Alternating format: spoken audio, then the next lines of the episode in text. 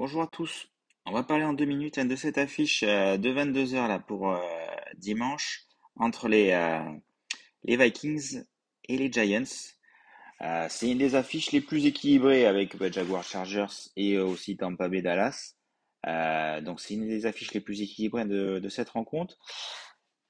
Les Vikings qui, quand on voit leur bilan, ben, réalisent une, très très bonne saison. Après sur le contenu, hein, c'est capable du pire comme du meilleur. On a, on a vu de tout. Hein. On a quand même, euh, après c'est on a quand même un bilan de 8 victoires, une défaite à domicile. Mais bon, on a vu des matchs euh, où ils sont complètement passés à côté au niveau des, euh, au niveau des Vikings. Et sur les dernières rencontres, c'est, c'est pas non plus, c'est pas non plus de la, il respire pas la sérénité.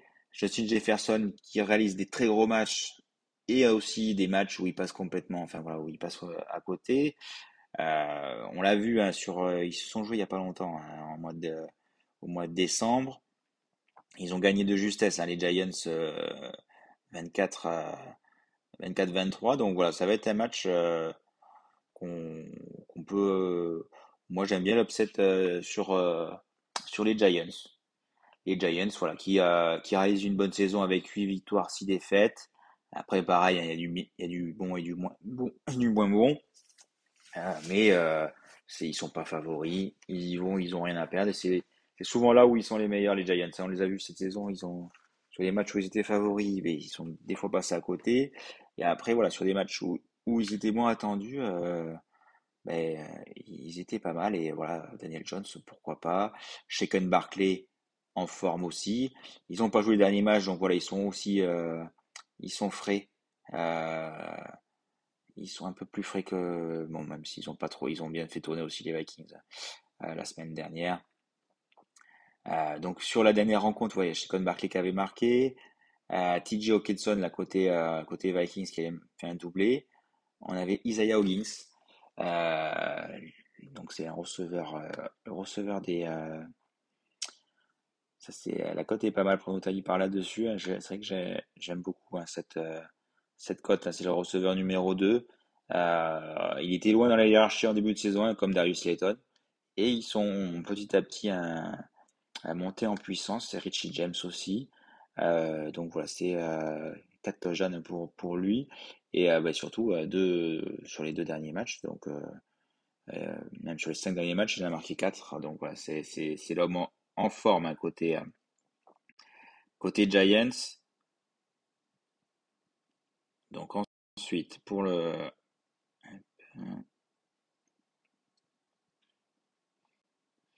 Côté cote, euh, c'est chez Barkley 80, donc ça, je n'irai pas à moins de 2 sur, sur cette rencontre, sur un, marqueur.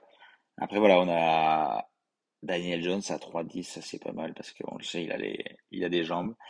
Et ensuite, on a les, euh, les receveurs des, euh, des Giants, Richie James, Isaiah Hoggins, 3,50 les deux, 3,80 pour Darius Layton, Bélanger le Titan 4. Et après, voilà, on a Kenny Colade 11. Kenny Colade, il a marqué la semaine dernière, mais euh, c'est dommage, hein, c'est, il, a, vraiment perdu hein, dans la hiérarchie. Mais c'est quelqu'un qui a des qualités pour, pour être dans les receveurs numéro 1. On l'avait eu quand il jouait aux Lions, il avait il avait quand même une belle, euh, une belle carte à jouer. Donc ça, c'est vrai qu'à à 11, euh, ça peut peut-être se, tenter. Après, on l'a vu sur les derniers matchs, il n'a pas joué beaucoup à part la semaine dernière. Mais est-ce que la belle rencontre la semaine dernière va lui permettre d'un petit peu plus euh, être dans le dans la rotation? Pourquoi pas?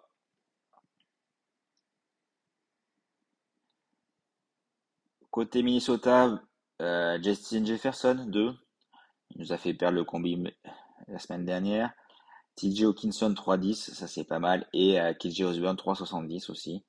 Donc ça c'est euh, pas mal euh, c'est pas mal du tout un côté euh, j'irai pas forcément sur sur Jesse Jefferson. Bon même si on l'a joué la semaine dernière, pas la semaine dernière, il risque de marquer. Après voilà, sur cette rencontre au niveau de mon pari un peu plus un peu plus sûr, j'aime bien 1,92 euh, KJ Osborne et Hawkinson. Ou Hawkinson. Donc un des deux qui marque.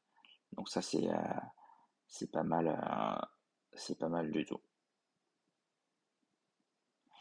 Voilà pour cette rencontre.